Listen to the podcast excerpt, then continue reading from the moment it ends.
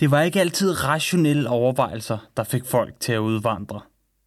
Tanken om gratis landbrugsjord eller bedre jobmuligheder. Nej, for nogen var det meget mere personlige ting, som fik dem til at starte på en frisk i Amerika. Jacob Ries blev en utrolig vigtig og velanset borger i USA. Og især i det New York City, hvor han tilbragte størstedelen af sit amerikanske liv. Han gik passioneret til kamp mod byens umenneskelige slum og blev fremhævet som en ideel amerikaner af selveste præsident Theodore Roosevelt. Og den succeshistorie startede med noget så simpelt og jordnært som ulykkelig kærlighed.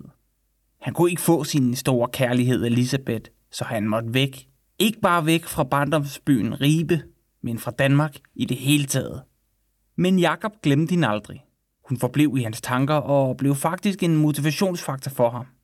For hvis bare han kunne blive en succes i USA, og dermed bevis for folkene hjemme i Ribe, at han faktisk duede til noget, så ville han garanteret endelig kunne få sin elskede Elisabeth. Og nogle gange blev den amerikanske drøm jo rent faktisk til virkelighed. Men det var nu lige ved at gå helt galt for Jakob og hans drømme. Et par gange. Mit navn er Nick Kofod Mogensen. Jeg er svært, og det her er dem, der rejste ud. Episode 9.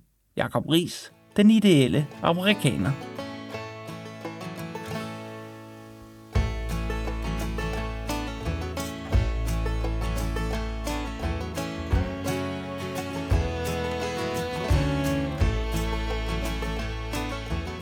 De tre interviews, som podcasten om Jakob Ries består af, blev til i sommer, da jeg tog ned til Ribe for at tale med nogle ansatte på Jakob A. Ries Museet.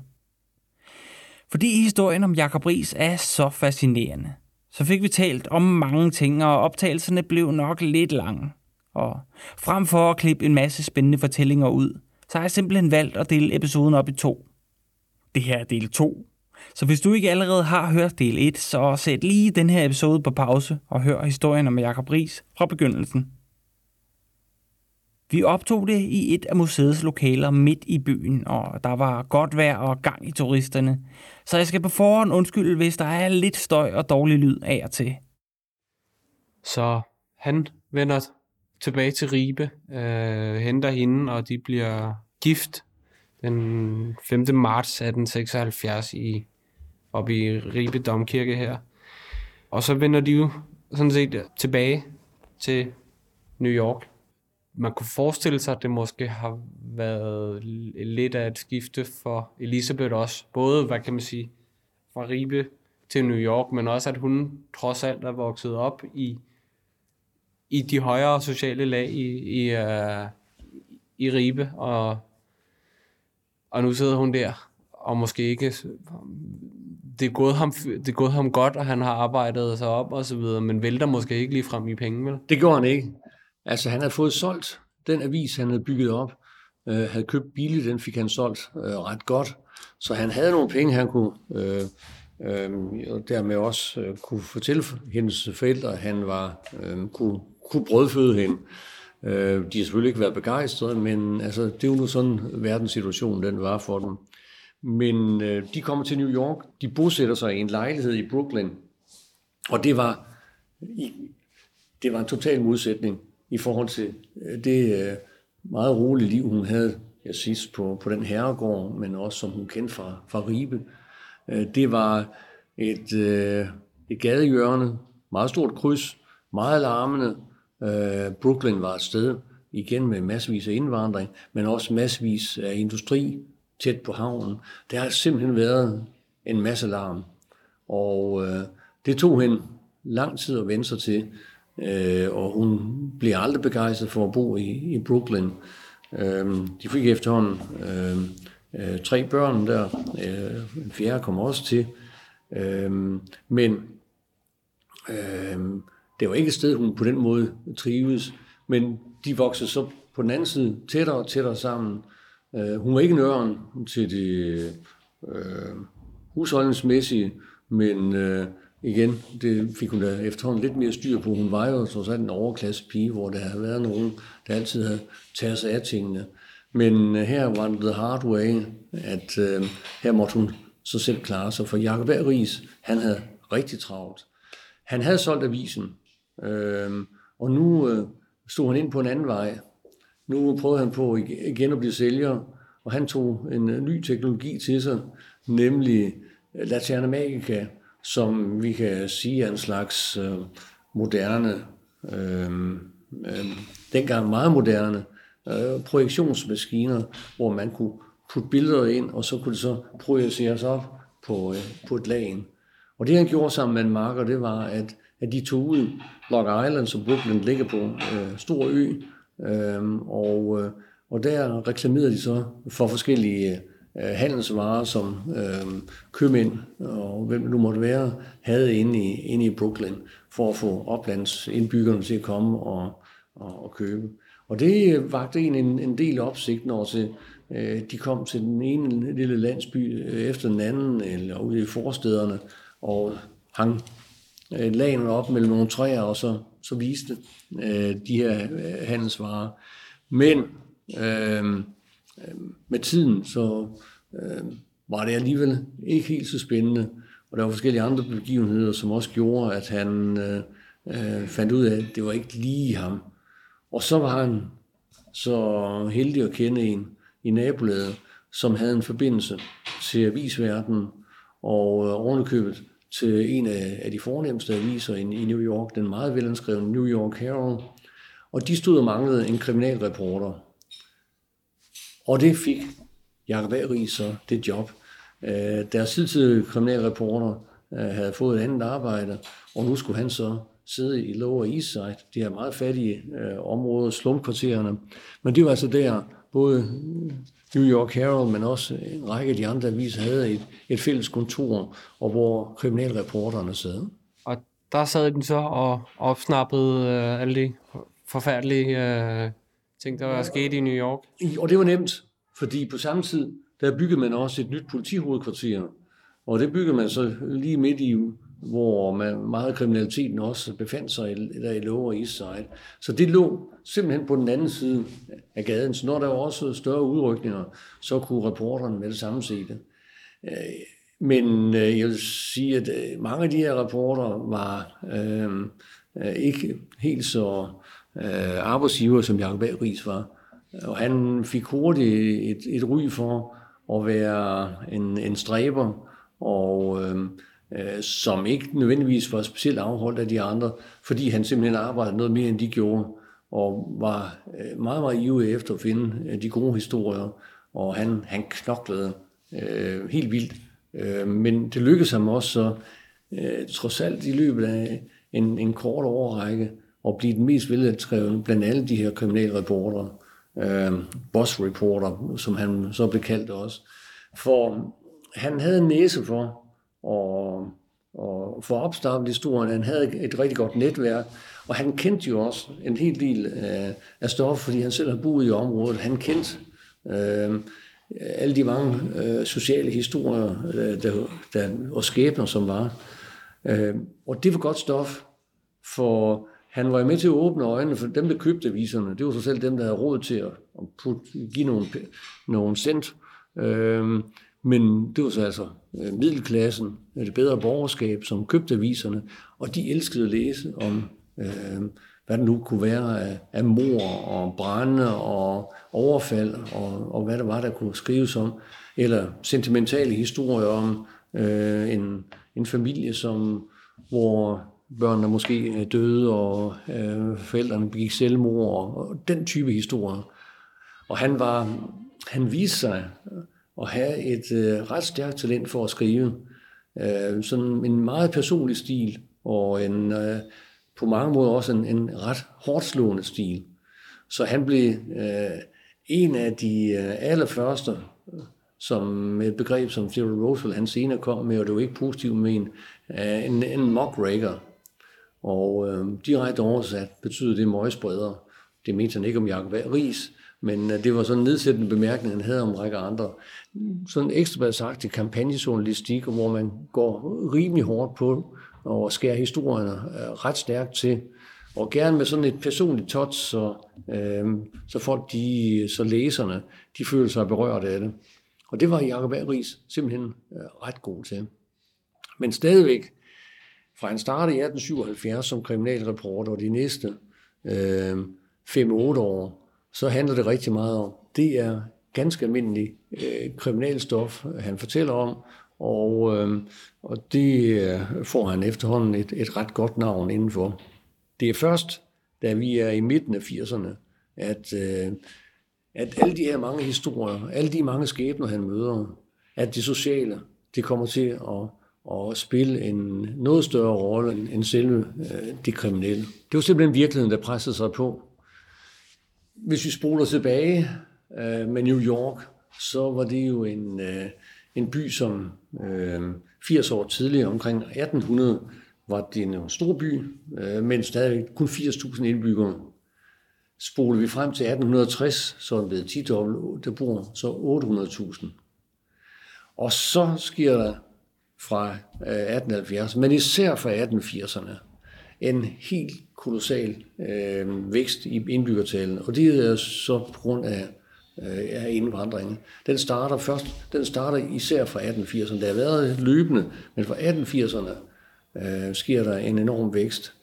Øh, og øh, øh det er med til også at gøre USA til et, et helt andet land, end, end det har været tidligere.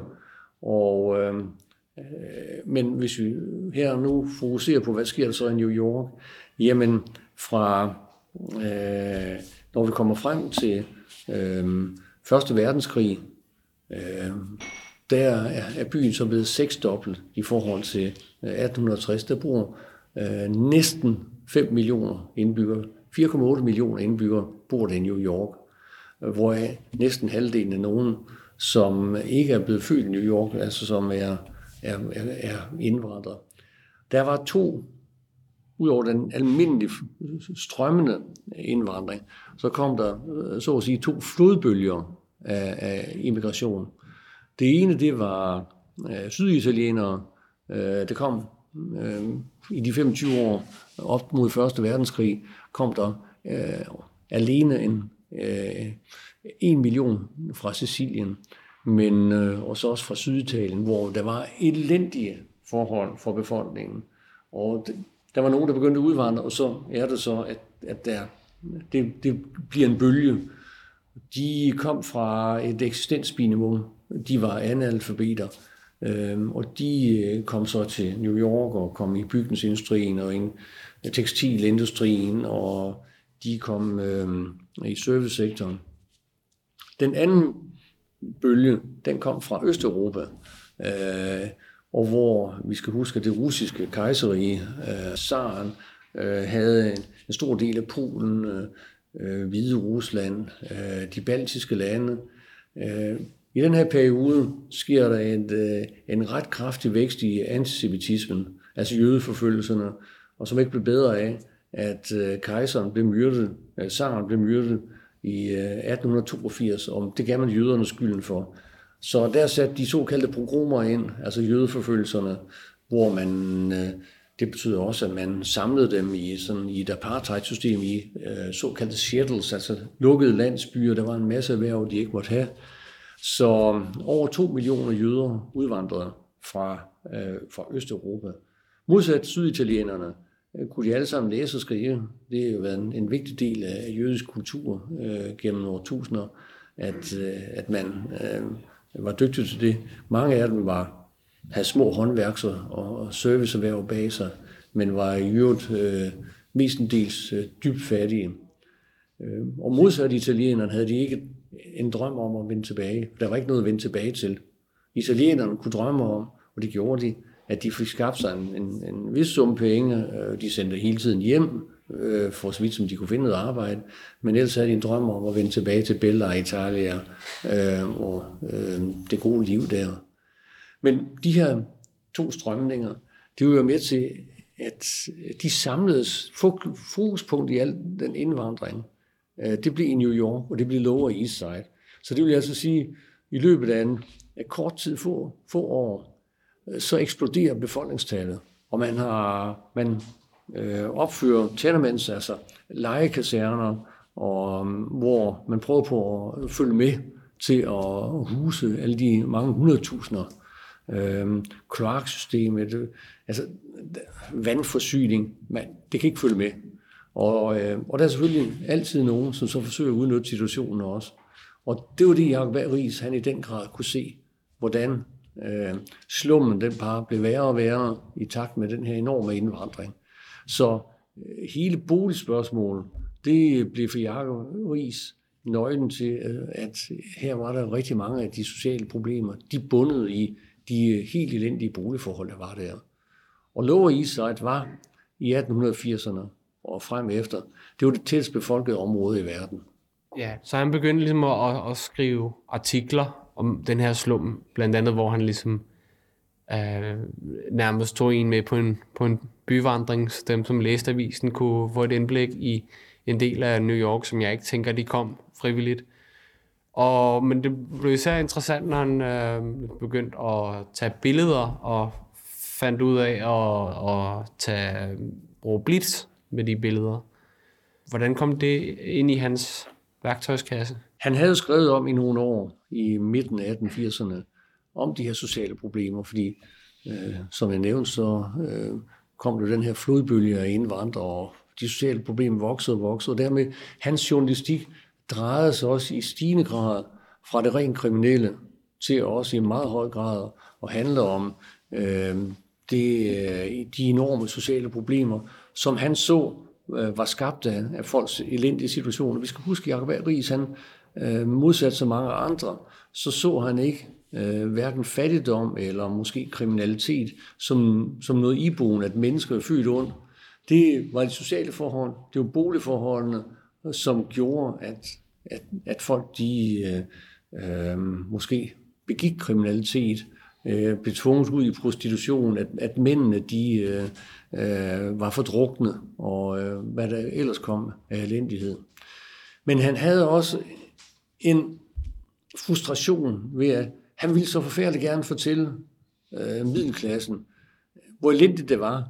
Men han følte ikke, at de forstod den her anden halvdel, altså hvor slemt det i virkeligheden stod til.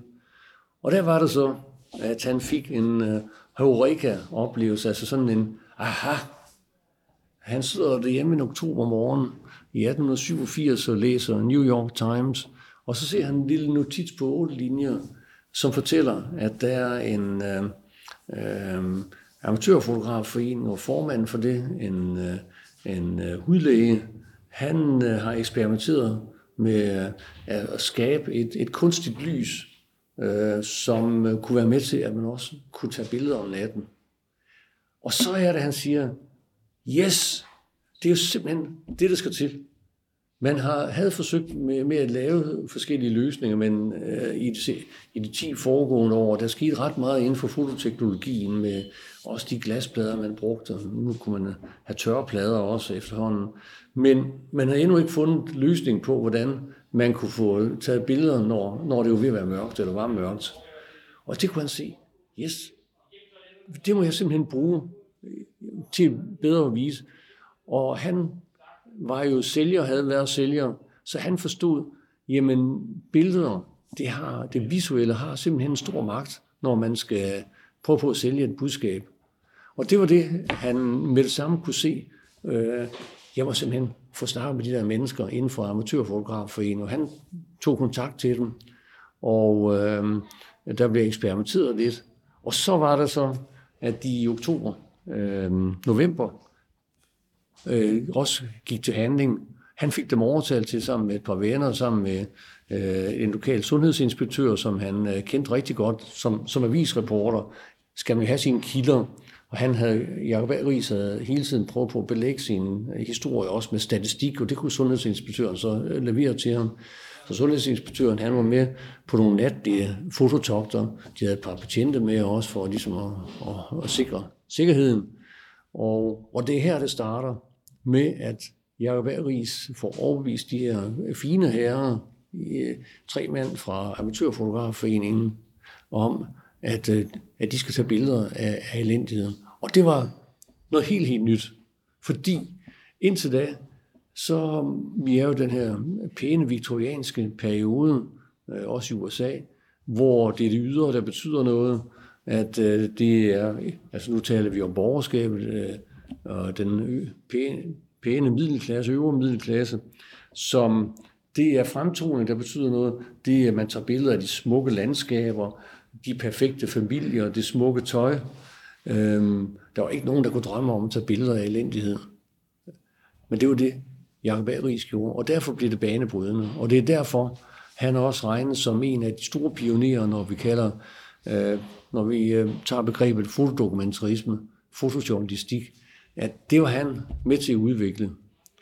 Fordi han kunne se, at med billederne her, der kunne han skabe nogle meget stærkere historier. Han kunne øh, i højere grad røre ved noget øh, emotionelt øh, hos folk. Han havde også en, en helt klar plan med, at de her billeder, dem ville han bruge til at lave foredrag med. Øh, det kan man se, at, at han har haft en bagtanke. Det var ikke bare noget, han brugte til aviserne. Han ville ud og agitere, og, og igen så kom hans baggrund inden for, for markedsføring og salg øh, ham til gode. Det, det er det, der han kan se og har været vant til, når han skal ud og sælge nogle produkter, at øh, det, han kombinerer ordet med, med billedets magt, øh, det har en stor effekt. Så de billeder, der skulle tages, dem har han hele tiden så i, øh, i, øh, i baghovedet. Det er nogen, han skal bruge til, hvad vi nogle dage vil kalde et lysbilledshow, et Laterna Magica øh, øh, foredrag. Så han begynder at ja, tage ud til, til folk og til de forskellige klubber hos bedre stillede folk og så videre, og holde de her, holde de her øhm, foredrag og ligesom tage, tage slå med ind i stuerne på folk. Og det bliver jo så også til en bog, som bliver til mange bøger, øhm, men uh, How the Other Half Lives. Så på den måde så begynder han i virkeligheden måske at, at, at skabe et navn for sig selv i, i New York på, i høj grad, eller i USA, i høj grad på baggrund af de her billeder og hans foredrag og hvis man skal være lidt stor i slaget aktivisme, begyndende aktivisme, er det sådan noget, der bare straks ligesom giver, når de her billeder kommer på, så er det sådan noget, der som straks bliver, en, bliver banebrydende og giver opmærksomhed? Nej. Nej. Det øh, blev hårdere, end han havde regnet med. Øh, for det første, så kunne han ikke øh, blive ved med at have de der folk fra Amatørfotografforeningen med på de her natlige togter, Øh, de havde også deres arbejde, de skulle passe om dagen. Øh, men nogle af de mest øh, ikoniske hans fotografier, øh, de er, er faktisk taget af andre, men bliver tilskrevet ham, fordi det er ham, der har sagt, at nu skal vi derhen. Og han, han kendte jo motiverne, fordi han, han kendte det her miljø så godt, som han gjorde. Øhm, men de er der så ikke mere, og så øh, må han så selv købe sig et kamera og, og begynde at fotografere. Han bliver aldrig en stor fotograf selv, men når man så bladrer igennem de der cirka 400 billeder, han, han tog, øh, så kan man se, han havde alligevel talent, men han kan få folk til at se øh, meget, altså de ser simpelthen utrolig autentiske ud. Der er ingen forstillelse øh, i det, så de har altså været rolige ved at, at kigge på ham og lade ham, ham fotograferer dem.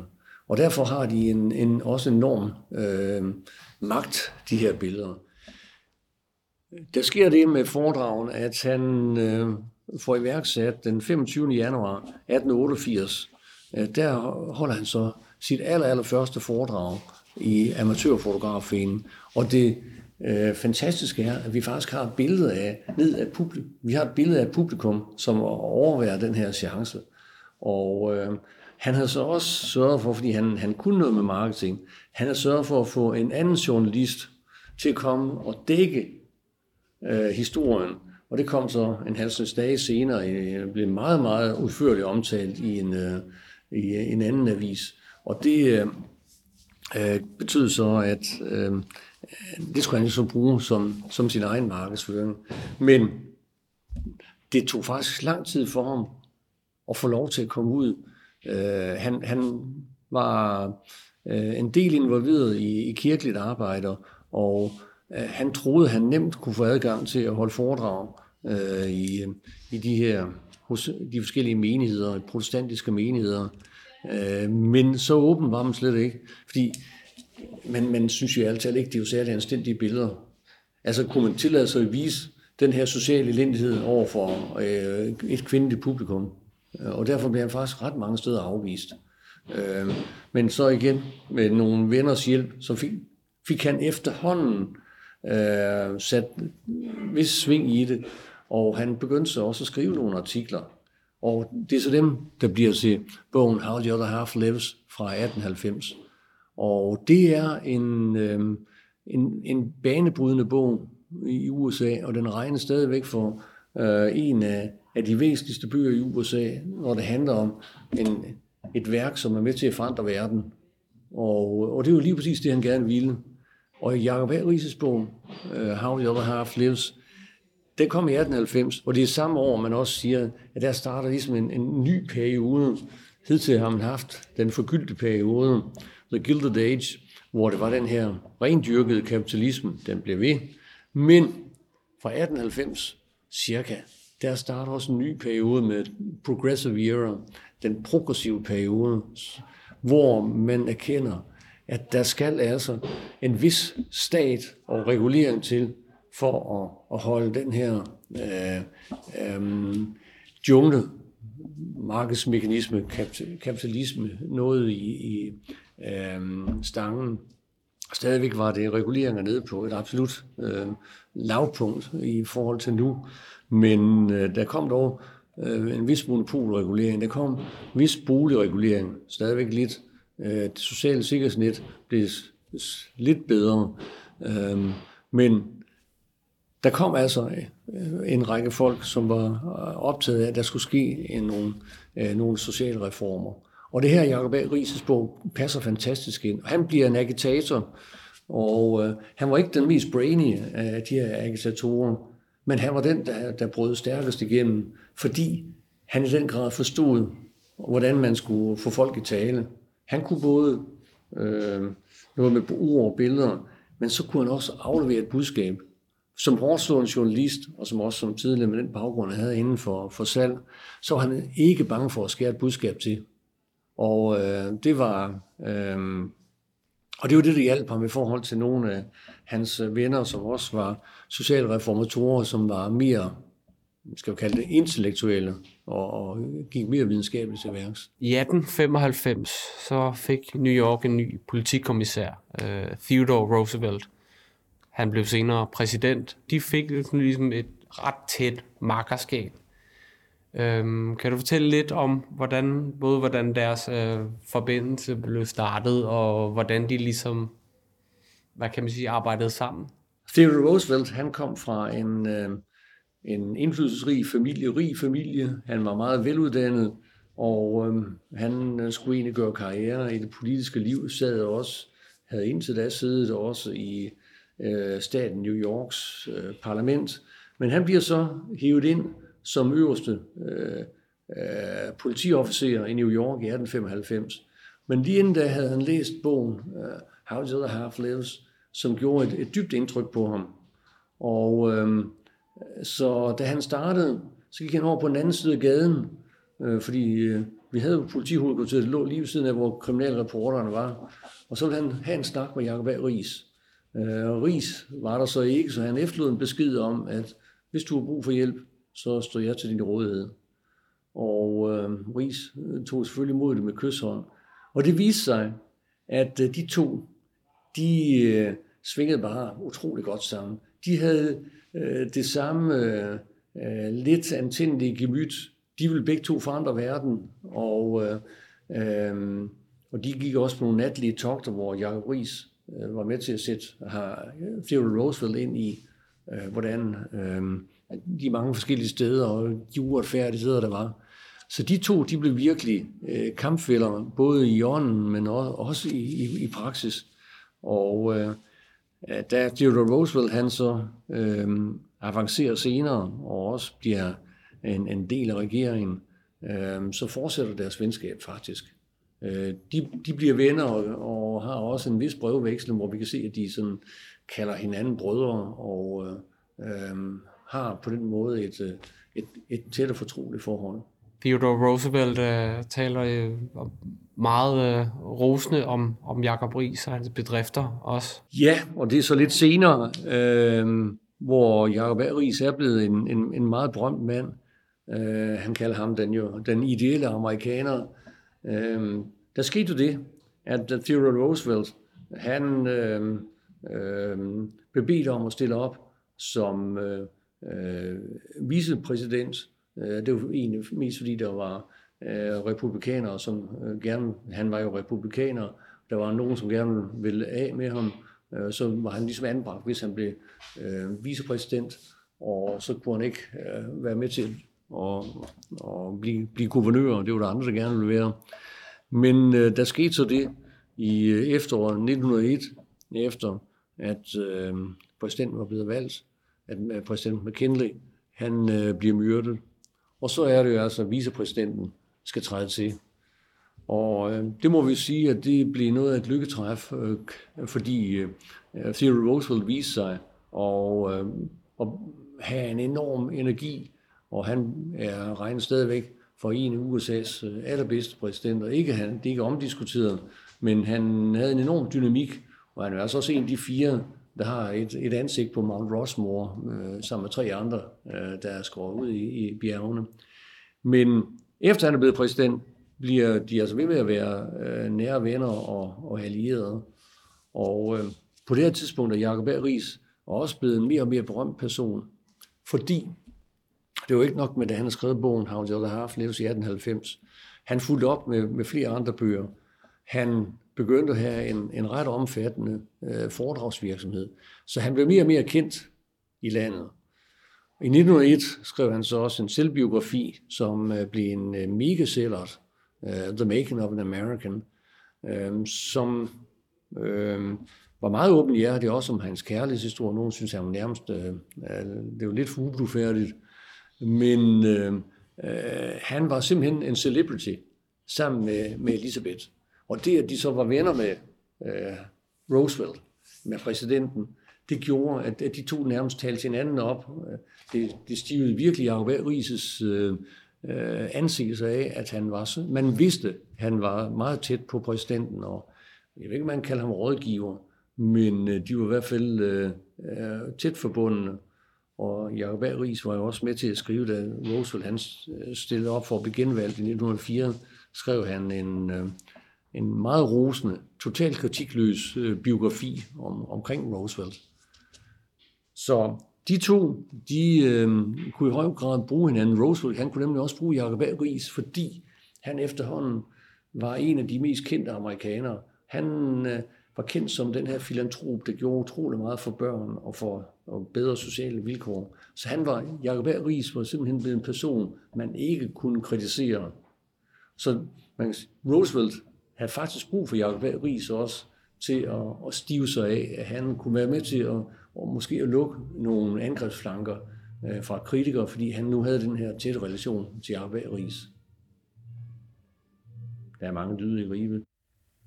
Nå, her kommer redaktøren ikke lige ind en gang, fordi som Flemming sagde, så var der rigtig mange lyde i Ribe. Vi optog interviewsne i en gammel bygning, som museet ejede, som lå midt i byen, midt i turisterne, midt i bylarmen. Nabobygningen var en café, og der var ikke super godt lydisoleret. Og på det her tidspunkt, så går der simpelthen et band i gang med at spille noget musik. Øhm, jeg har gjort, hvad jeg kan for at ligesom skære det så meget ud af optagelsen som muligt, men det har selvfølgelig ikke kunne lade sig gøre. Så hvis I nogle gange hører lidt jazz i baggrunden, så er det ikke jer, der er ved at blive skøre, så er det simpelthen fordi, at ja, det skulle jeg have tænkt over, når jeg lavede optagelsen. Men øhm, jeg håber, I klarer den. Det er et hobbyprojekt. Det er learning by doing. Næste gang skal jeg nok lade være med at optage lige op ad en café. En ting er at skrive nogle artikler og holde nogle foredrag osv. Der begyndte jo også at ske noget med den her slum. Ja, og det er jo en af de store bedrifter, som øh, han bliver tilskrevet æren for. Der var en række andre, der også var med. Men øh, øh, han og Roosevelt havde en drøm om, at man skulle den værste del af slummen ned, simpelthen rive øh, ondens rod op. Og, øh, og det lykkedes så i 1897, hvor man fik fjernet noget af det aller værste i Mulberry Bend, og øh, fik revet flere karrierer ned, og øh, man fik så øh, omskabt det til en park, som stadigvæk er der, der hedder Columbus Park. Det blev en øh, øh, øh, af, af, af underhullerne i, i Manhattan. Og det var ikke gjort med det, for Jacob A. Ries, han, øh, på hans reformprogram, øh, som han aldrig nogensinde skrev ned, men det var, hvad han brændte for, Og det var noget, han, det han tog med sig fra Ribe. Altså det der med at have adgang til fri natur, øh, høre fuglesang, se blomster, øh, mærke jorden, det var noget af det, han, han elskede i sin baggrund.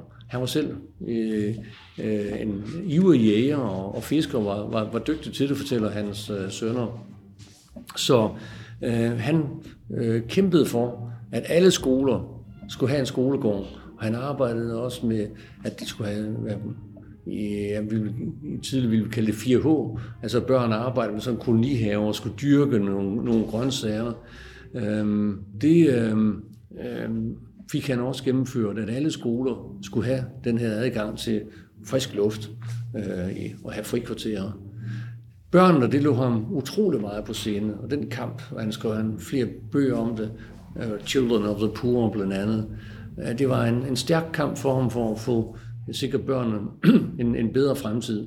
Øh, uh, fordi gjorde man ikke det, så var det, de ville ende som en belastning for samfundet. Det handlede også om at begrænse både børnearbejder og, og kvindearbejder, og det var noget af det, som Theodore Roosevelt også var, var stærkt øh, optaget af. Theodore Roosevelt han lå på venstrefløjen i det republikanske parti, så han og Jacob A. Ries, de var begge to, øh, hvad vi vil kalde socialkonservative, øh, var, øh, var drevet af, at øh, sociale problemer skulle øh, øh, så vidt muligt øh, udryddes og øh, for også at værne om familien. De så familien som samfundets fundament, øh, også ud fra en, en kristen tankegang. Og hvis man øh, ødelagde det her fundament, så ødelagde man også samfundet.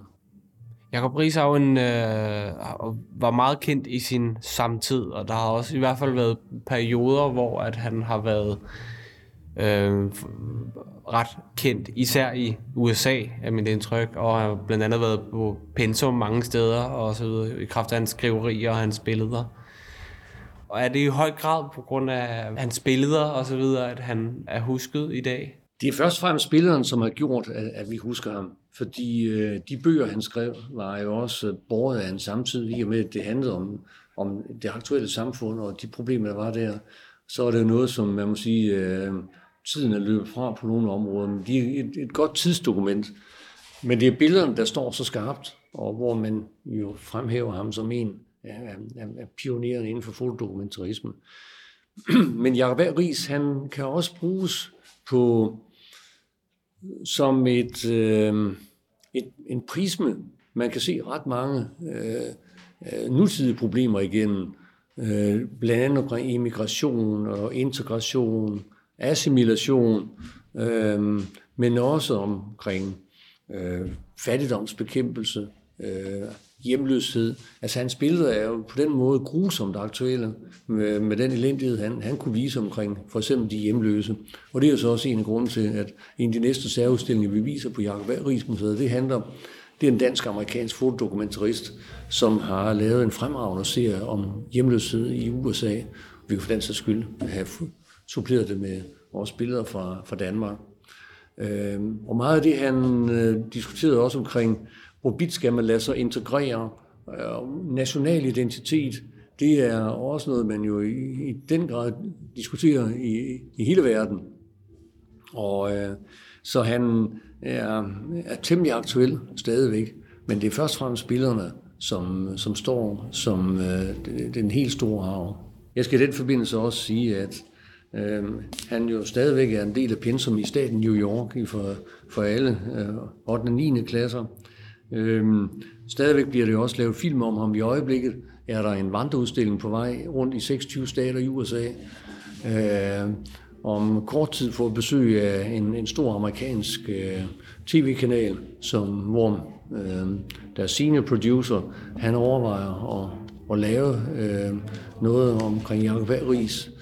Øh, I Danmark der kommer der snart en, øh, en time lang dokumentarudsendelse om, om Jacob A. Ries og hans liv og hans betydning. Han er en øh, af de store danskere, og jeg kalder ham jo den mest betydningsfulde danske udvandrer, fordi han i den grad var med til at, at præge det samfund, han kom til. Der har været utrolig mange dygtige danskere, som har slidt og slæbt og skabt noget stort i det land, de kom til. Men Jacob A. Ries har med til at skabe nogle vidvarende forandringer, og er med til at, at, sætte en dagsorden. Og det er derfor, at han er ved at stadigvæk og mindes og forske i og formidle. Han var kendt i, har været meget kendt i USA, men øhm, han har vel ikke nødvendigvis altid været lige så husket i Danmark. Øh, hverken Danmark generelt eller her i, i, i Ribe. Nej, han er faktisk øh, så at sige, først faktisk til live igen nu her inden for det seneste øh, årti. Øh, det var sådan, at øh, da man skulle markere 100 år for øh, hans øh, fødsel, det var så i 1949, øh, jamen der husker man det der i Ribe. Øh, der var også en uh, revival, en genoplivning af ham omkring uh, i, i, i 70'erne, fordi man så ham der, også i New York, som en, uh, uh, som en af velfærdsstatsopbyggerne, uh, og en af dem, der var med til at udvikle den amerikanske by. Og der kom det skrevet nogle forskellige øh, bøger om ham. Øh, men det er inden for de seneste 10-15 år, at øh, der også i, i USA er kommet en, en, øh, en stærk stigende interesse for ham. Øh, der bliver stadigvæk på universiteterne skrevet specialer og bøger, og, øh, øh og jeg har jo lavet en række udstillinger, store udstillinger, øh, og nu også en udstilling, som jeg nævnte, har været på vej rundt i, i hele USA. I Danmark kan vi sige, at øh, øh, han først for alvor nu er, er, er dukket op igen i, i forbindelse med, at vi øh, så har lavet det her Jacob Aries Museum. Der har været nogle udstillinger med ham, øh, også tidligere, men øh, det er først for alvor nu, hvor vi også har et, et blivende museum, hvor vi forsker løbende i ham og har de her amerikanske kontakter. Øh, det er med til, jeg ved ikke om vi kan sige, udødeliggøre ham, men det er med til at, i hvert fald at, sætte ham betydeligt mere på landkortet i Danmark også. Du nævnte, at øh, religiøs og familie var, var vigtigt for ham og så videre, så vi skal slutte af med en lille øh, sløjfe med kan Elisabeth, som det hele jo startede med. Hvordan blev deres liv sammen? De fik faktisk et meget lykkeligt liv sammen. Øh, Elisabeth, hun skrev dengang, han friede, at øh, hun ikke kunne elske ham. Men det kom hun faktisk til. Øh, de fik et øh, harmonisk liv, og øh, da de har op i øh, 1901, hvor han også samtidig så får udgivet den her bog omkring The Making of an American, der spiller Elisabeth også en, en rolle, og de er lykkelige sammen. De trives. I, de havde, var øh, 15 år tidligere, var de flyttet ud til en forstad, Richmond Hill, og levede et, øh, et rigtig godt forstadsliv der. For, for vi skal lige huske med Jacob Ries, at øh, det kan godt være, at han beskrev slummen, men han havde også slummen. Han ville ikke selv bo der. Øh, han skulle væk fra den her. Han var præget også af de mere åbne vider, så han, var, han søgte ud i den her forstad, og øh, den blev så snart også øh, temmelig meget bebygget.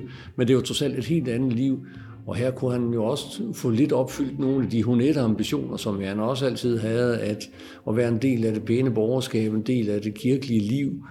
Øh, Roosevelt var med til deres datters øh, bryllup i den lokale kirke, The Church of Resurrection, og øh, der er stadigvæk en mindeplade, hvor Roosevelt han sad øh, ved det bryllup.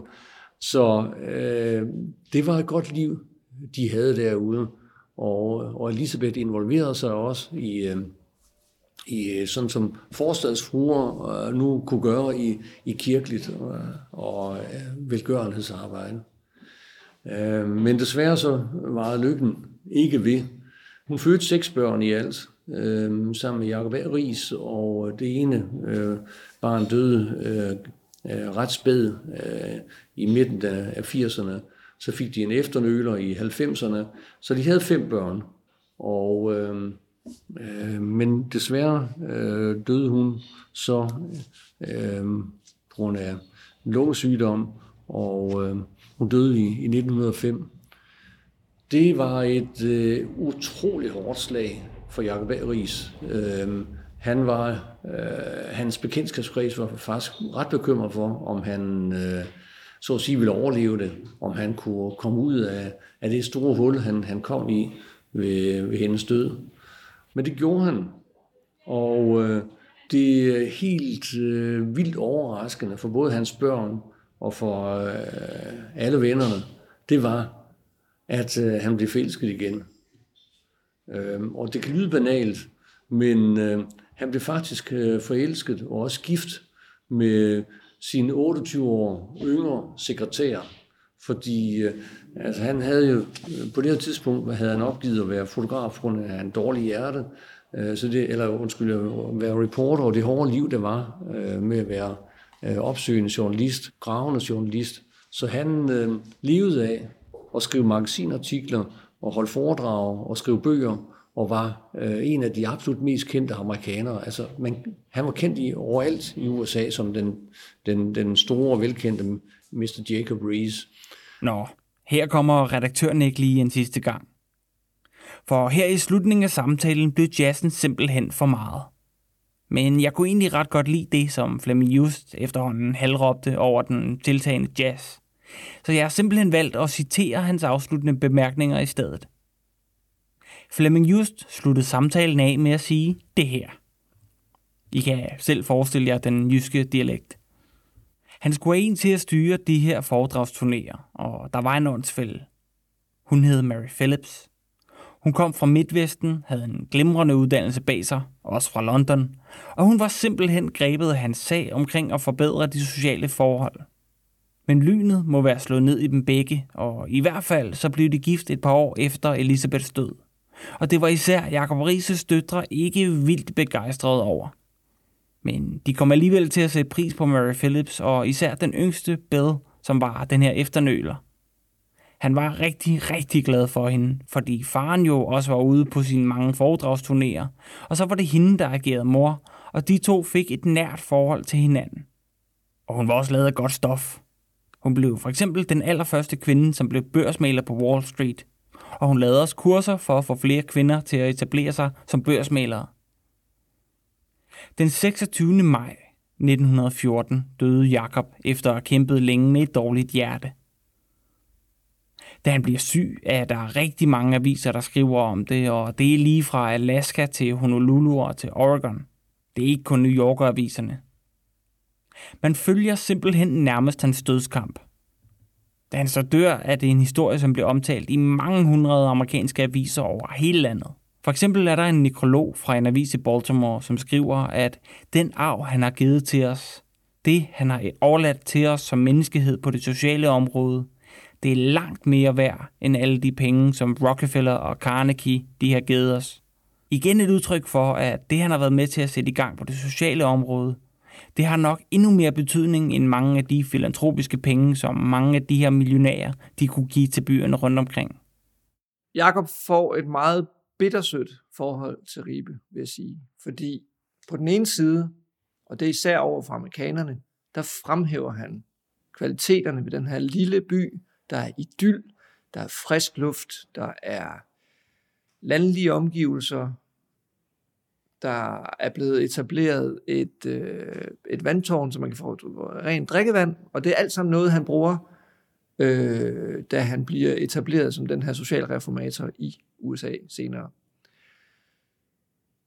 Men han føler sig samtidig meget lidt anerkendt i Ribe. Han har opfattelsen af, at de bare tænker, at han er den her lidt uvågne knæk, der ikke rigtig gad øh, noget i skolen, og og han får samtidig den her kolde skulder fra Elisabeth til at begynde med i hvert fald, øh, og oplever også som voksen og som etableret øh, amerikaner, at når han vender tilbage til Ribe, jamen, så kunne han godt have ønsket sig en bedre velkomst. Vi kan se, at øh, i vores samling, da vi skulle lave museet, der havde vi jo ikke særlig mange genstande i virkeligheden, som knyttede sig til Jakob. Men vi ved, at han på et tidspunkt sender nogle amerikanske, indianske pilespidser hjem. Og det er noget mærkeligt noget at have i en samling, der handler om Ribes historie. Men, øh, men det har nok været en eller anden måde, hvorpå han både har ville vise, at han havde en historisk interesse. Han har også fundet nogle oldsager tidligere, som han også har indleveret til det lokale museum, dengang det hed den antikvariske samling. Men det er også en måde at vise på, I made it prøv at se, jeg er i USA, I kan godt være stolte af mig, nu vil jeg give noget tilbage til jer.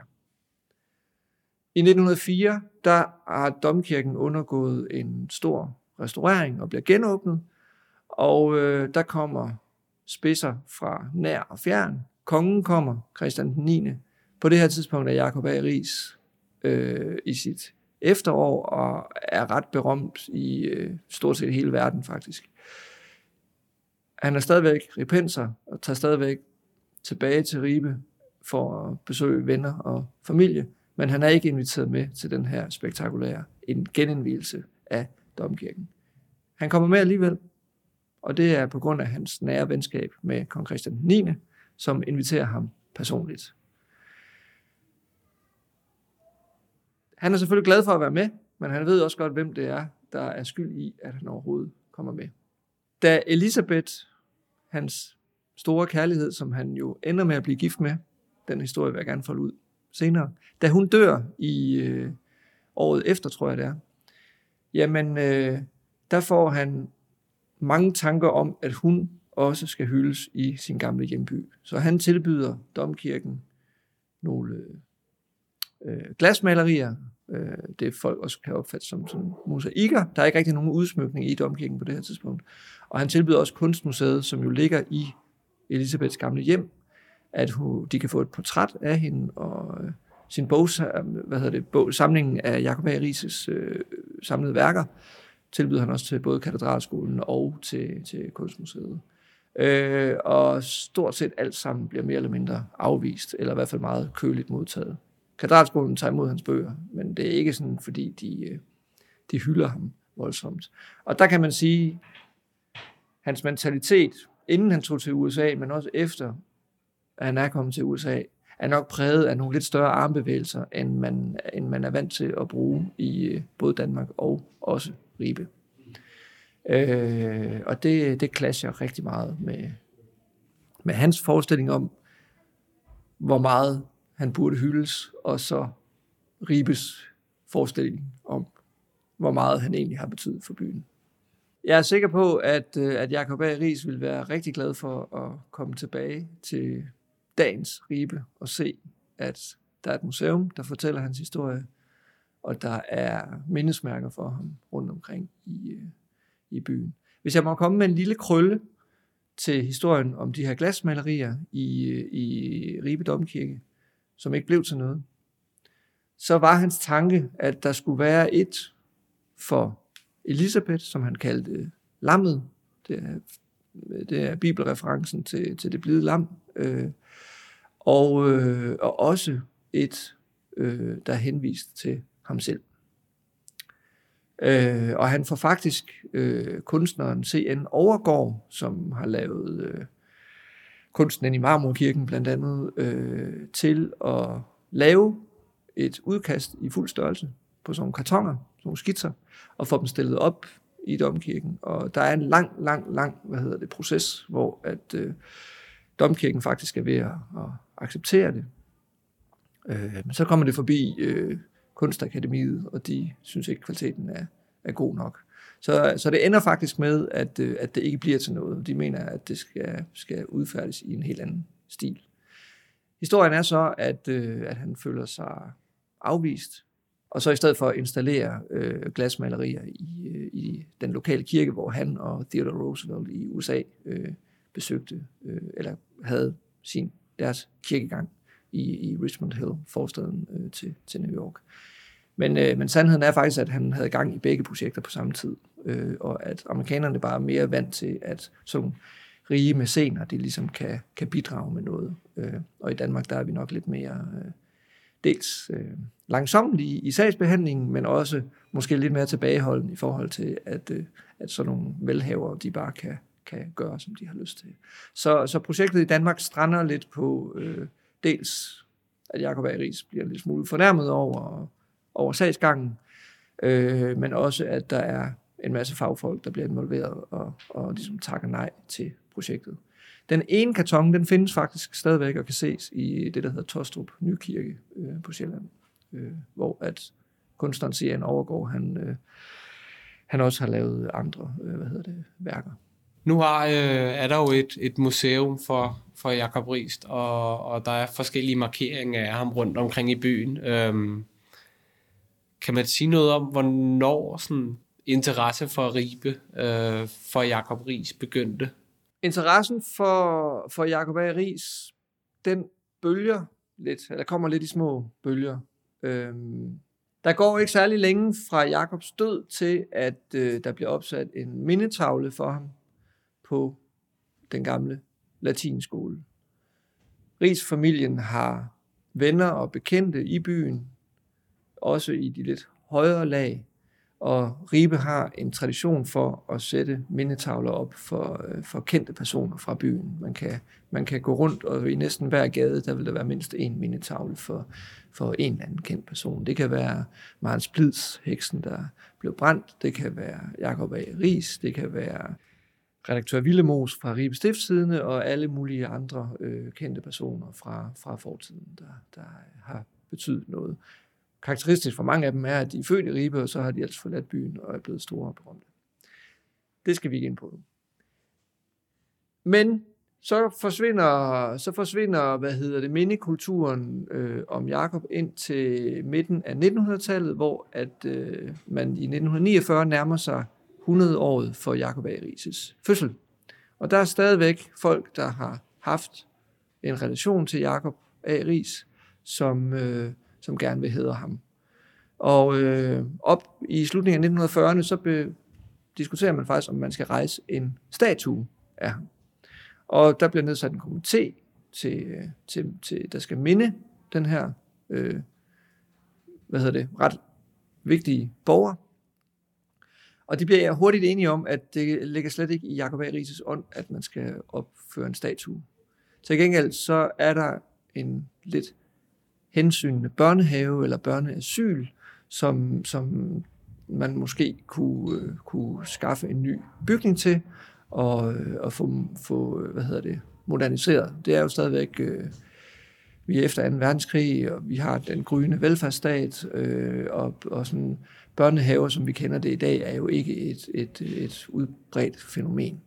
Så man får faktisk øh, i løbet af nogle år skabt en masse opmærksomhed om Jacob A. Ries øh, på landsplan gennem en masse aktiviteter, byfester. Man laver et Jacob A. Ries øh, frimærke, som i virkeligheden peger lidt tilbage på det her med, at Jacob A. Ries han får indført julemærkerne til, til velgørenhedsindsamling i, øh, i USA. Øh, og, øh, og man får faktisk skabt øh, så meget opmærksomhed, at man får samlet en masse penge ind, så der den dag i dag øh, eksisterer en børnehave i byen, der bærer Jacob A. Rises navn. Der er simpelthen en Jacob A. Ries børnehave, som bliver indvidet i 1951, et par år efter hans, hans 100-års øh, fødselsdag. Øh, og det er, ligesom, det er ligesom det store monument i byen, øh, kan man sige, på det her tidspunkt. Så går der egentlig mange år, hvor, hvor øh, Jacob A. Ries han lever en lidt øh, henglemt øh, hvad hedder det, tilværelse i, i især Danmark og, og Ribe. Øh, der kommer nogle fotoudstillinger øh, efter nogle årtier igen, men det er ikke noget, der sådan vækker, vækker stor genklang, og der bliver lavet en, øh, en byste øh, for, ja, det er, ikke, det er ikke mange år siden i virkeligheden, at der bliver opstillet en, en byste med hans, øh, hans øh, ansigt på i, øh, i, hvad hedder det, ned til åen, så han kan kigge over mod, øh, mod øh, Elisabeths, i Elisabeths have.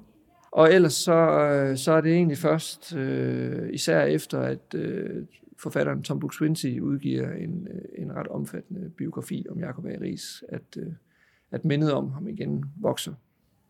Øh, og man finder ud af, at man skal tage fat på, på nogle af de her kendte personer fra Ribes historie. Ribe er jo en by, der udpræget dyrker sin bys historie. Øh, og det er både over for turister, men, øh, men i det hele taget er der rigtig mange, der går op i, at det, det er faktisk en, en spændende gammel by at bo i. Og, og Jacob Aris, han repræsenterer så noget af byens øh, meget nyere tid, og, øh, og er jo også en af de her stoltheder, fordi han faktisk tager helt til et andet land og bliver højt anerkendt og gør en, en stor forskel. Museet bliver jo så til i Jacob Aris' barndomshjem, øhm, efter sådan en målrettet afprøvning af, hvad kan vi gøre med de bygninger, som museet har ejet igennem længere tid, og som mere eller mindre står tomme og trænger til at blive øh, renoveret. Øh. Der er ikke rigtig interesse for sådan et bymuseum i traditionel forstand, så, så, øh, så vi slår på et tidspunkt ind på en kurs, hvor vi siger, at vi har faktisk den her kendte borger. Det er helt vildt så kendt, han har været i sin egen samtid. Nu er han mere eller mindre glemt. Øh, vi har hans barndomshjem. Skulle vi ikke prøve at se, om vi kunne lave et, øh, et museum i hans navn og få udbredt kendskabet til ham igen. Så, så det kommer lidt i bølger. Der er lige efter hans død, der er der noget, noget hvad hedder det, erindring om ham. Der er rigtig meget skriverier i aviser, men det er over hele verden. Altså, altså antallet af nekrologer over Jacob A. Ries øh, i dagen efter hans død er fuldstændig vild. Altså det er fra Mumbai til selvfølgelig alle amerikanske aviser og danske aviser og altså hele verden øh, skriver om ham, da han dør. Så får vi en, øh, en mindeplade i, i Ribe, og så går der lidt tid, og i forbindelse med, med jubilæet for hans død, jamen så får vi så børnehaven, og, og så kommer der et museum her for få år siden. Så nu bliver han øh, mindet og hyldet i, i Ribe? Det gør han i høj grad. Uh, man kan sige, han har jo en søster og en plejesøster, de to andre, der er hans søskende, som overlever og bliver gamle. Og, øh, og de holder sådan set også hans minde i live øh, efter hans død, indtil deres død. Så de er for eksempel også øh, nogle af de øh, hvad hedder det, bærende kræfter, eller i hvert fald nogle af dem, man vender tilbage til, da man laver øh, Jacob A. Ries øh, børnehave. Øh, og, og søsteren Sofie, som får øh, efternavnet Tarp, fordi hun bliver gift med den lokale vandværksmester, jamen hun får sådan lidt en funktion af sådan en art jeg har sammenlignet det med sådan et medlem af kongefamilien, der ikke er allerøverst øh, i hierarkiet, men som alligevel har en eller anden celebrity-status. Fordi hun tager stort set altid imod, når den amerikanske ambassadør for eksempel besøger byen, så skal der aflægges et besøg hos Jacob A. Rises søster. Øh, eller hvis der er amerikanske turister i byen i, i 1900-tallets første halvår, jamen så kommer de også tit forbi og afbryder hende i, i madlavningen, fordi de skal også lige have et billede af søsteren til Jacob A. Ries. Så der er sådan lidt en kendisfaktor over hende også, og det er også med til at holde mindet om den her berømte øh, mand i live. Da han vendte tilbage til Ribe i forbindelse med øh, domkirken var blevet restaureret, så var det jo kongen, som personligt inviterede ham, og ikke Ribe. Hvor bevidst en handling var det, at, at han ikke blev, hvad kan vi sige, officielt inviteret? Øhm, og hvordan forholdt han sig til det? Altså følte han, at det var et personligt angreb? Hvis vi starter med det sidste først, så er jeg ret sikker på, jeg er ret sikker på, at Jakob selv følte det som en bevidst handling og en afvisning fra byen. Han var han har udtrykt skuffelse flere gange over, at, øh, at hvad hedder det, byen ikke for eksempel inviterede ham med til de her store begivenheder, især når de har vidst, at han har været i landet. Jeg tror, for byen er der nok en mindre grad af bevidsthed omkring, at man ikke skal have ham her, Jakob A. Ries, med. Samtidig tror jeg også, at han kan have haft en personlighed, igen det her med store armbevægelser, knap så meget ydmyghed, som man måske er vant til i Danmark, og især herover mod øh, vest. Øh, og det kan måske godt have irriteret nogen. Jeg ved, at han i forbindelse med domkirke øh, indvielsen, kommer med nogle stikpiller i et brev til, til plejesøsteren Emma Reinsholm om, at øh, jamen, altså, de der bankdirektører, der lige nu hylder mig, det var også dem, der sådan snærede lidt af mig her i forbindelse med, med indvielsen. Så, så der er i hvert fald ingen tvivl om, at, øh, at Jakob har haft et horn i siden på den by, som han så også samtidig har elsket og fremhævet øh, rigtig meget i, øh, i USA. Øh, man kan så også sige, at han valgte jo at tage væk fra byen. Øh, så jeg synes, jeg synes at, at beskrivelsen af, at han har haft et bittersødt forhold til, til byen, den er meget rammende, fordi øh, han har haft det her dobbelte forhold til, til byen. Jeg tror ikke, med det kendskab til, til de mennesker, der er i byen på det her tidspunkt, og de mennesker, der efterfølgende har arbejdet for at hylde ham, så tror jeg ikke, det har været lige så bevidst fravalg fra byens side, som oplevelsen fra Jakobs side har, har været som sådan en stærk afvisning man kan forestille sig, at det måske har været, at det måske har været lidt svært for ham at forstå den manglende øh, storladende hyldest, som han måske var vant til i USA. Både fordi han ligesom i kraft af, at det var der, han både havde sin karriere og sin betydning, var der en opmærksomhed, men der var sådan en anden måske kultur omkring sådan noget. Så man kunne måske også godt forestille sig, at der var kommet sådan, i takt med, at han var blevet mere og mere amerikaniseret, at der måske var kommet sådan en mangel på forståelse øh, fra hans side omkring øh, sådan noget, og det måske har sparket lidt til en, en fornærmelse. Der tror jeg helt sikkert, at du rammer hovedet lige på sømmet. Jeg tror, altså, den der, som nok også stadigvæk er der, kulturforskel mellem, mellem den danske mentalitet, måske endda også janteloven, øh, og så de her store armbevægelser, der er i USA, og, og hvor der er meget kort fra, at man tager en beslutning til, at man handler. Øh, jamen, den, det gab mellem de to kulturer, tror jeg, øh, er vokset rigtig meget. Og jeg tror i forvejen, Jakobs mentalitet lå over i den amerikanske, men jeg tror i høj grad, han er blevet meget påvirket af den amerikanske måde at gøre tingene på. Øh, hvor at man i Danmark har fortsat øh, en, han har sagt, lidt nøjsom, men også lidt langsommelig og sådan måske også til tider sådan en meget byråkratisk øh, måde at, at gøre tingene på. Og også det her med, hvor stor i slaget er man, når man når man omtaler folk og præsenterer folk og, og hylder folk. Altså de, de par gange, jeg har været i USA, har jeg jo også i dag oplevet, at der er en helt anden måde at præsentere sig selv på, eller præsentere andre på, end man typisk øh, gør i, i Danmark. Vi er, vi er mindre store i slaget stadigvæk, øh, så, så kulturforskellen har ganske givet været rigtig stor på det her tidspunkt. Til sidst snakkede jeg med museumsinspektør Mette Slyngborg for at blive lidt klogere på Jakob A. Ries Museet, hvor optagelserne fandt sted. Jeg hedder Mette Slyngborg, jeg er museumsinspektør på Sydvestjyske Museer, og jeg var projektleder for etableringen af Jakob A. Ries Museum her i Ribe. Jakob Ries blev jo født i Ribe, så placeringen giver selvfølgelig mening. Men hvad var, øhm, hvad var tanken ved at lave et museum om Jakob Ries? Fordi det er jo ikke så ofte, man sådan ser historiemuseer om en enkelt person i Danmark, synes jeg. Nej, men det er fordi, at Jacob A. Ries er en helt speciel person, og han har haft en meget stor betydning også i USA.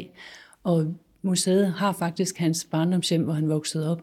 Så derfor synes vi, det er en meget vigtig fortælling at formidle for publikum. Ikke mindst fordi, at han er vokset op og kommer fra Ribe, men også fordi han har haft den her umådelig store betydning som socialreformator i USA. Og han har også været bedste ven med præsident Theodore Roosevelt. Og den her fantastiske fortælling har vi mulighed øh, for at fortælle, fordi vi netop har hans barndomshjem. Og øh, det har vi så valgt at gøre ved at øh, åbne hjemmet og indrette det til et museum. Vi har ikke lavet et interiørmuseum, fordi det synes vi ikke var interessant. Vi synes, det var interessant at finde ud af, hvad var det, den her mand var? Hvad var det, han kunne? Hvordan tænkte han? Og hvad, hvad for noget, hvad gjorde han for verden i sin samtid? Så den fortælling folder vi ud på Jakob A. Ries Museum her i Sortebrødgade i Ribe. Ja, og hvordan bruger I så øh, hjemmet? Ja, vi bruger hjemmet på den måde, vi har... Man kan sige, at han har, lavet, han har skrevet en masse bøger. Han skrev en masse bøger. Han var både journalist, socialreformator, fotograf og forfatter. Og de to mest betydningsfulde bøger, han skrev, det var dels How the Other Half Lives og The Making of an American. How the Other Half Lives handler om slummen og immigranternes vilkår i New York. Og det var en fortælling, som øh, en bog, han, der udkom i 1890, og vi har valgt at folde hele den historie af hans socialreformistiske virke ud i stueetagen, sådan at vi fortæller om, hvordan han brugte ordet, hvordan han brugte fotografiet, hvordan han besøgte slummen, hvordan han tog blitz, når folk sov øh, inde midt i øh, øh, rummene, hvor der var alt for mange stue sammen, og hvordan han fortalte historien til det bedre borgerskab, både via artikler, via foredrag og via hans bøger. Og selvfølgelig igennem hans fotografier, som er ret fantastiske fra den periode. Han fik folks øjne op for, hvordan hvor forfærdelige forhold folk levede under. Så han var egentlig en øjenåbner, men han var også en mand, som gerne ville ændre forholdene, sådan at slummen blev øh, øh, fjernet, så man, der var ordentlige forhold, og så ikke mindst, så folk fik en chance. Han mente, at alle skal have en chance. Uanset hvordan han så på de forskellige immigranter, så mente han, at tingene skulle være i orden. At der skulle være et rimeligt udgangspunkt. Man skulle have nogle ordentlige boligforhold. Man skulle have mulighed for at komme i skole. Man skulle have noget ordentlig mad osv. osv., osv. Så hans socialreformistiske virke viser vi i stueetagen, hvor der også er en lille biograf, øh, der viser en fin film om ham, som Saxofilm har lavet, som fortæller hele hans liv sådan på 20 minutter. Og så har vi valgt, at øh, den der mere selvbiografiske vinkel, som man har i The Making of an American, den viser vi på første sal, hvor vi ligesom går mere ind i hans univers. Hans kamp for at overleve, hans forhold til Ribe, hans familievilkår, hans, øh, hans øh, hårde opvækst i Ribe med mange, mange søskende, der dør omkring ham, hans far, der ikke anerkender ham, hans øh, øh, forelskelse i Elisabeth, han ikke kan få, fordi han ikke er fin nok til hende, hvor han så tager til USA for at vinde hendes hjerte, for at blive værdig, for at blive godt parti. Så hele den her kamp, man kan sige, hans livskamp for at blive noget, være noget og opnå noget, den fortæller vi om på første sal, altså ligesom motivationen for alt det, som han satte i gang som offentlig person øh, og hans socialreformistiske virke.